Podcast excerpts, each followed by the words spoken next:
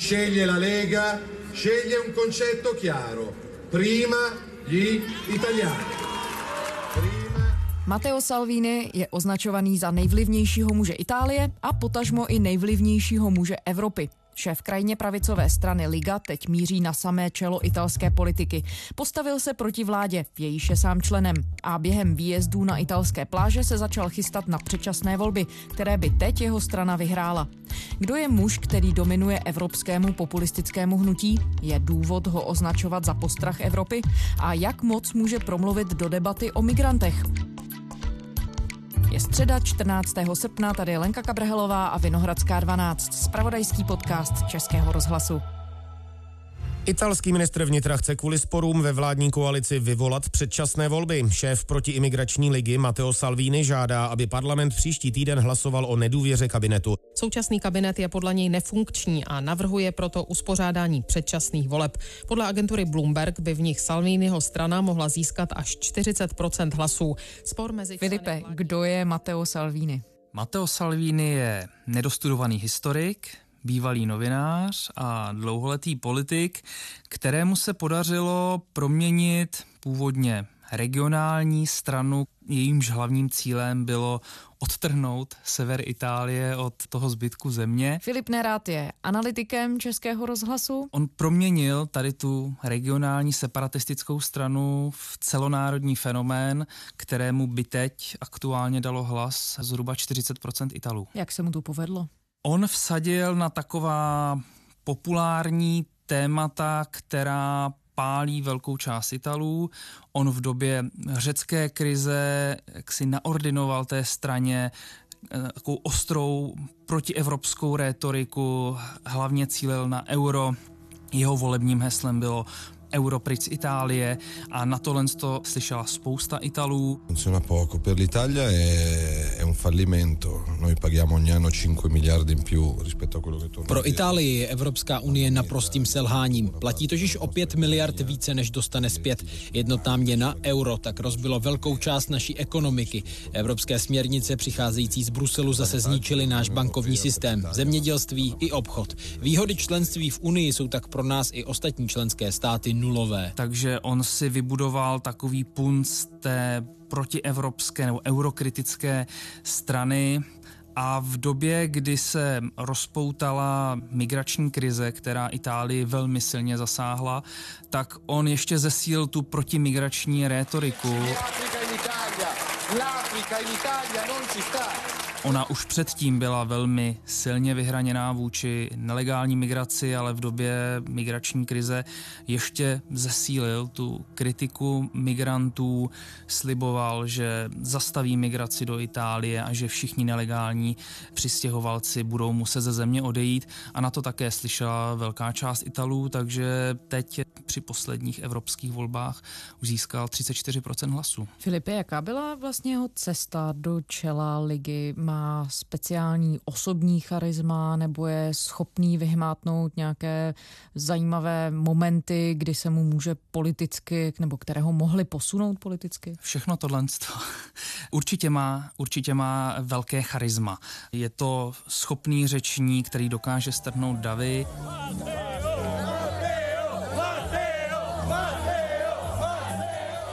Patrizia, guarda che Matteo voleva eh, farti un saluto. Eh, io ho sempre tifato pro patria dopo il Milan, eh? anzi un po', un po' più a pro patria del Milan. Zároveň je už velmi zkušený. On začal s politikou v 90. letech. Já jsem tady na začátku říkal, že je to nedostudovaný historik a on přerušil studia právě kvůli tomu, aby se mohl naplno vrhnout do politiky, vstoupil do tehdejší, tehdy to byla ještě Liga Severu, tedy regionální strana, která združovala různé ještě regionálnější ministrany na severu Itálie. Nejdříve aktivně působil v mládežnickém hnutí této strany a pak přešel plynule do jejího vedení. On zároveň jako novinář působil v politických novinách té strany a postupně se vyšplhal až na tu nejvyšší příčku, tehdy ještě Ligu Severu, ale v roce 2017 zkrátil ten název jenom na Liga, aby právě neukazovala jenom to, že se chce soustředit jenom na ten sever Itálie, ale že už je to opravdu celoitalská strana. Takže se postupně vypracoval nahoru, úzce přitom spolupracoval se zakladatelem té strany, ale potom se od něj v ten správný moment jakoby odtrhl a začal budovat sám svoji vlastní kariéru a od roku 2013 šéfuje Lize. A víme něco o tom, jak přišel k těm svým názorům, které jsou často označované za krajně pravicové, některými kritiky dokonce až za neofašistické. Já jsem někde našla informace, že úplně na počátku své politické kariéry, když si v mládí byl členem mládežnického hnutí, které bylo ale levicové. Jak se ten přerod jeho odehrál? Je to tak, on byl původně levicově orientovaný, ale pak se právě našel v té lize severu a řekněme v té pravicovější rétorice a v současné chvíli on vystihl ten trend, kdy voliči slyší, řekněme, na ta populistická hesla a on dokáže jim dávat ty velice jednoduché recepty, používat ta jednoduchá hesla, euro je špatně. He has described the euro as a crime against mankind and was one of the guests of honor at the French far-right National Front's party conference. On kdysi prohlásil o euru, že je to zločin proti lidskosti a to bylo v době, kdy celá Evropa, eurozóna se zmítala v krizi kvůli řeckým dluhovým problémům takže on dokáže používat taková ta jaderná, úderná hesla. Nejprve se zaměřil na kritiku Evropské unie, eura, později k tomu přidal migraci a to jsou témata, na která část a velká část Italů slyší v současnosti ta vláda, ve které on sedí, tak ta se zaměřuje například na téma snižování daní, které má opět ulevit Italům, takže umí si vytipovat témata, na která volič v Itálii slyší a ty potom zdůrazňovat. A vzhledem k tomu, že je to velice schopný rétor, je velice přesvědčivý, tak mu to sklízí politické body. Teď se v souvislosti s tím jeho obratem proti vládě ale zmiňuje i to, že on vlastně není vůbec žádný vládní nováček, že se podílel na italské politice dlouhá léta tím pádem není úplně fér, když kritizuje stav Itálie, protože se mohl celá léta podílet na tom, aby fungovala lépe. Ale já myslím, že to není nic nového. Spousta populistických vůdců, a nemusíme chodit možná ani do zahraničí, kritizuje své předchůdce a nebo hází vinu za špatný stav své země, ačkoliv oni se na jejím vedení nebo na její politické správě už nějakou dobu podílejí, takže já myslím, že to není nic nového nového. V Itálii se mu přezdívá Il Capitano, což pro mnohé zní trochu jako echo přezdívky fašistického vůdce Benita Mussoliniho Il Duce. Nejen v souvislosti s tím se objevují hlasy, které ho řadí až do skupiny neofašistických politiků, skutečně do té kategorie patří? Já ho tam nevidím. Je pravda, že některé prvky jeho politiky mají takový xenofobní až rasistický charakter. Další provokace italského ministra vnitra. Matteo Salvini prohlásil, že se hodlá zaměřit i na Romy. Šokoval výrokem, že je chce začít sčítat, evidovat a případně vyhošťovat.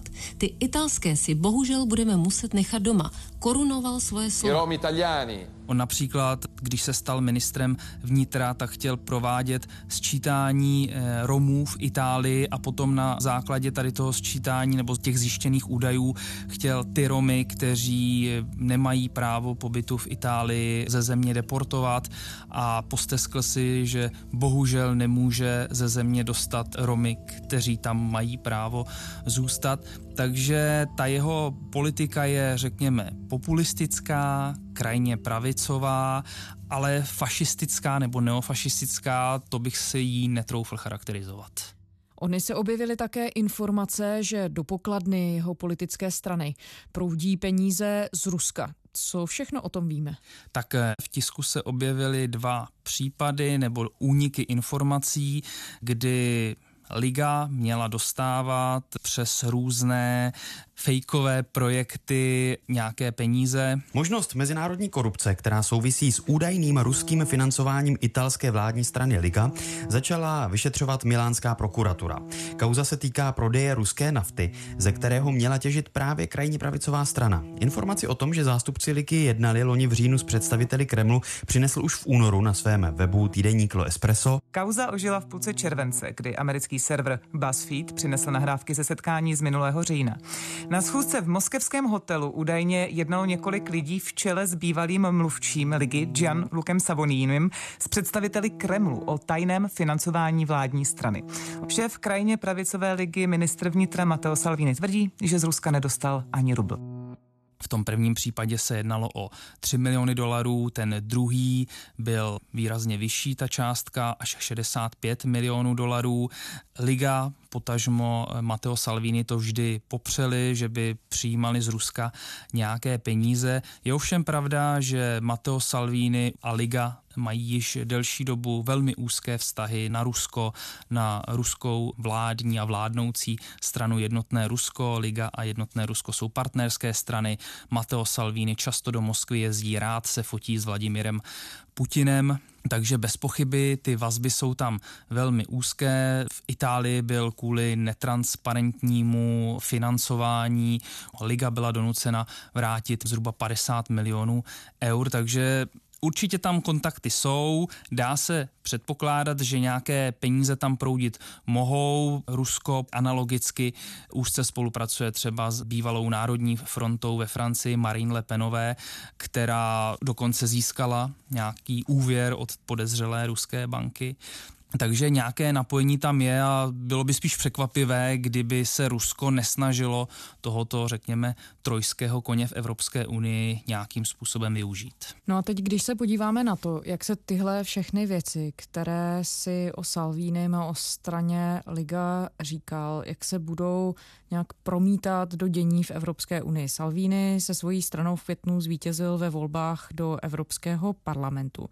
Takže může v tuhle chvíli nějak výrazněji Evropskou unii zatřást? Je to opravněné, když je označovaný za postrach Evropy? V tuto chvíli ne. V těch evropských volbách jemu se sice podařilo v Itálii zvítězit, ale nepovedl se mu ten cíl, který si dával před těmi volbami.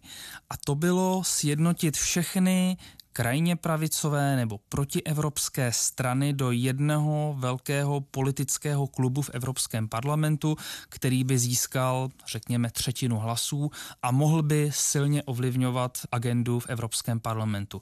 To se mu nepovedlo. Maďarská strana Fidesz v Evropském parlamentu zřejmě nevytvoří koalici s italskou ligou, řekl to Gergely Gulias, který vede štáb premiéra Viktora Orbána. Gulias ocenil volební úspěch italského ministra Matea Salviniho. Spolupráci s jeho stranou údajně ale Fides nepovažuje za pravděpodobnou.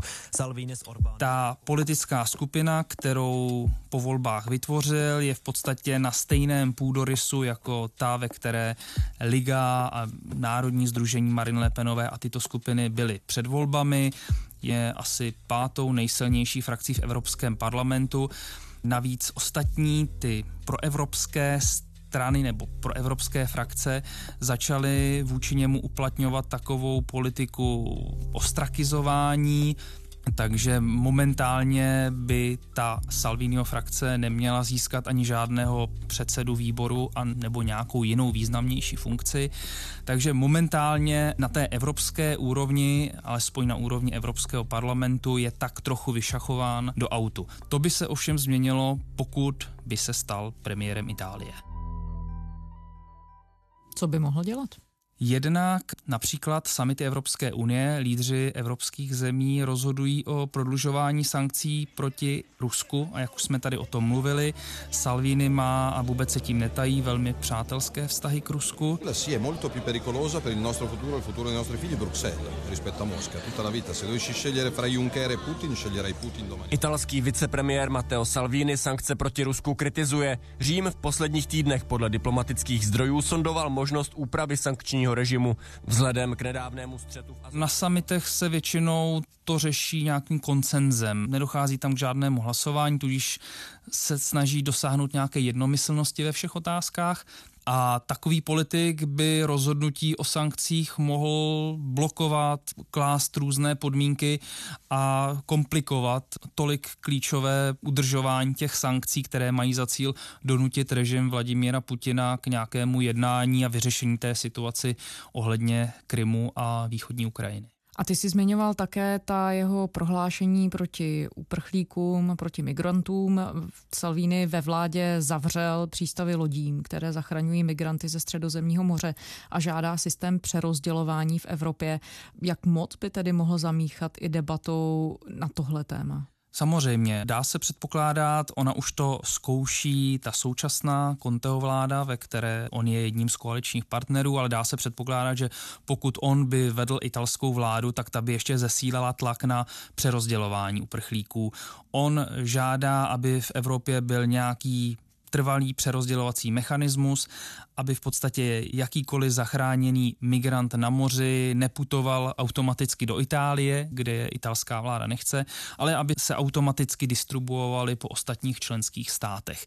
To je ovšem něco, s čím zásadně nesouhlasí primárně Vyšegrádská čtyřka, ale i další země, takže se dá očekávat, že pokud by Salviniho vláda, pokud nějaká vznikne, s takovým požadavkem přišla, že to povede k dalšímu zvýšení napětí v otázce migrace a dalšímu problémům při hledání nějakého trvalého řešení ohledně evropského asilového systému, Český premiér Andrej Babiš z Nutí Ano s oblibou říká, že kvóty jsou mrtvé a že on je pomohl zabít někdy ve čtyři hodiny ráno, jak on to říká, ale ona to není pravda, ty kvóty nejsou ze stolu, i když se teď ta debata na nich nějakým způsobem zamrzla.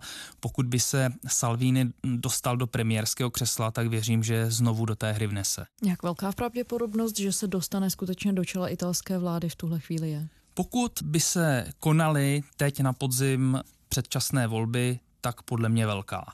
Salvini má v tuto chvíli podporu podle různých průzkumů od 36 do 40% což by mu samo o sobě nestačilo ke zvolení, ale v Itálii funguje takový systém, že ta vítězná strana ještě dostane takový bonus v podobě křesel navíc jako vítěz voleb takže Salvinimu by pak stačilo spojit se s nějakou menší stranou a dosáhl by té nadpoloviční většiny. Tady se často mluví o tom, že by mohl spolupracovat buď se stranou Forza Italia, bývalého premiéra, také skandálního politika Silvia Berlusconiho, a ještě častěji se skloňuje strana, která se česky překládá jako Bratři Itálie. O té už se dost často mluví jako o neofašistické nebo také hodně krajně pravicové straně, která má podobné ražení jako Salviniho Liga. Takže pokud by se s jednou z těchto dvou stran spojil, tak už by mu to asi na většinu v parlamentu stačilo a pak by byl premiérem. Filipe, je ten přídomek nejnebezpečnější muž Evropy oprávněný? Skutečně by mohl promluvit do si dění nebo do debat v Evropské unii tak, že by to mohlo mít nějaký rozkladný efekt?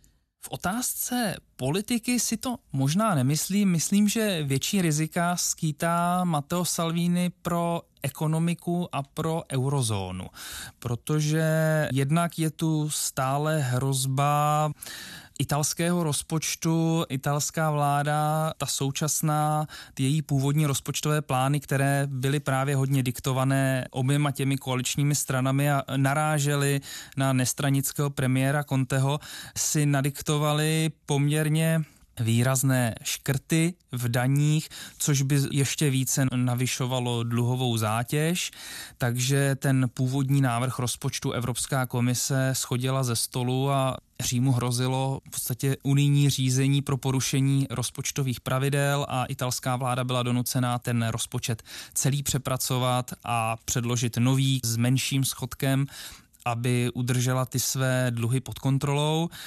Salvini jako populistický politik by se jistě snažil minimálně část těch svých populistických slibů nějakým způsobem naplnit. Takže se dá očekávat, že ta jeho vláda případná by byla také hodně rozdávačná, když to tak řeknu, a ty dluhové problémy Itálie, pokud by přerostly únosnou mez, tak by mohly způsobit to, co udělalo v mnohem menší míře Řecko, které svými dluhovými problémy stáhlo do velkých těžkostí celou eurozónu. A teď si představme, že Itálie je třetí největší ekonomikou eurozóny, takže ta by pokud by nastartovala něco podobného, napáchala ještě větší škody. Takže nějaká neuvážená ekonomická politika Itálie, Salvini v minulosti, jak jsem říkal, kritizoval euro, dokonce se vyjadřoval v tom smyslu, že by Itálie měla z eurozóny odejít tuto hrozbu už v poslední době tolik neopakuje, ale mluví třeba o tom, že by Itálie měla paralelní měnu, že by vedle eura se tam platilo takovou paralelní měnou. Říká se tomu miniboty, jsou to v podstatě takové dluhopisy, kterými by se dalo platit. Pozornost si italské dění získalo i na evropské úrovni. Miniboty jsou buď skutečné peníze, ale pak jsou nezákonné, anebo jsou to dluhopisy, tedy dluh, a tudíž se výše italského veřejného zadlužení zvyšuje. Nemyslím si, že existuje třetí možnost, prohlásil šéf Evropské centrální banky Mario Draghi a v tom ekonomové vidí velké riziko, které by mohlo znovu znejistit trhy a když trhy začnou být nejisté, tak se začne propadat ekonomika a může se znova roztočit ta spirála ekonomických problémů v eurozóně. A problémy eurozóny by se samozřejmě dotkly i České republiky. Musíme si uvědomit, že 80% českého vývozu jde do zemí eurozóny, 60% z toho do Německa. A když se začnou propadat nebo otřásat trhy a znejistí se ekonomická situace v zemích eurozóny, tak se to výrazně dotkne českých exportérů, českých firm, takže určitě i z českého pohledu by jakékoliv problémy v eurozóně se zprostředkovaně, ale dotkli i české ekonomiky. Filip Nerad, analytik Českého rozhlasu. Filipe, děkujeme. Díky za pozvání, naslyšenou. To byla středeční Vinohradská 12. Kdykoliv se k nám můžete vrátit na iRozhlas.cz, jsme ve všech podcastových aplikacích a můžete s námi také sdílet vaše názory a tipy a to na adrese vinohradská12 zavináč rozhlas.cz. Těšíme se zítra.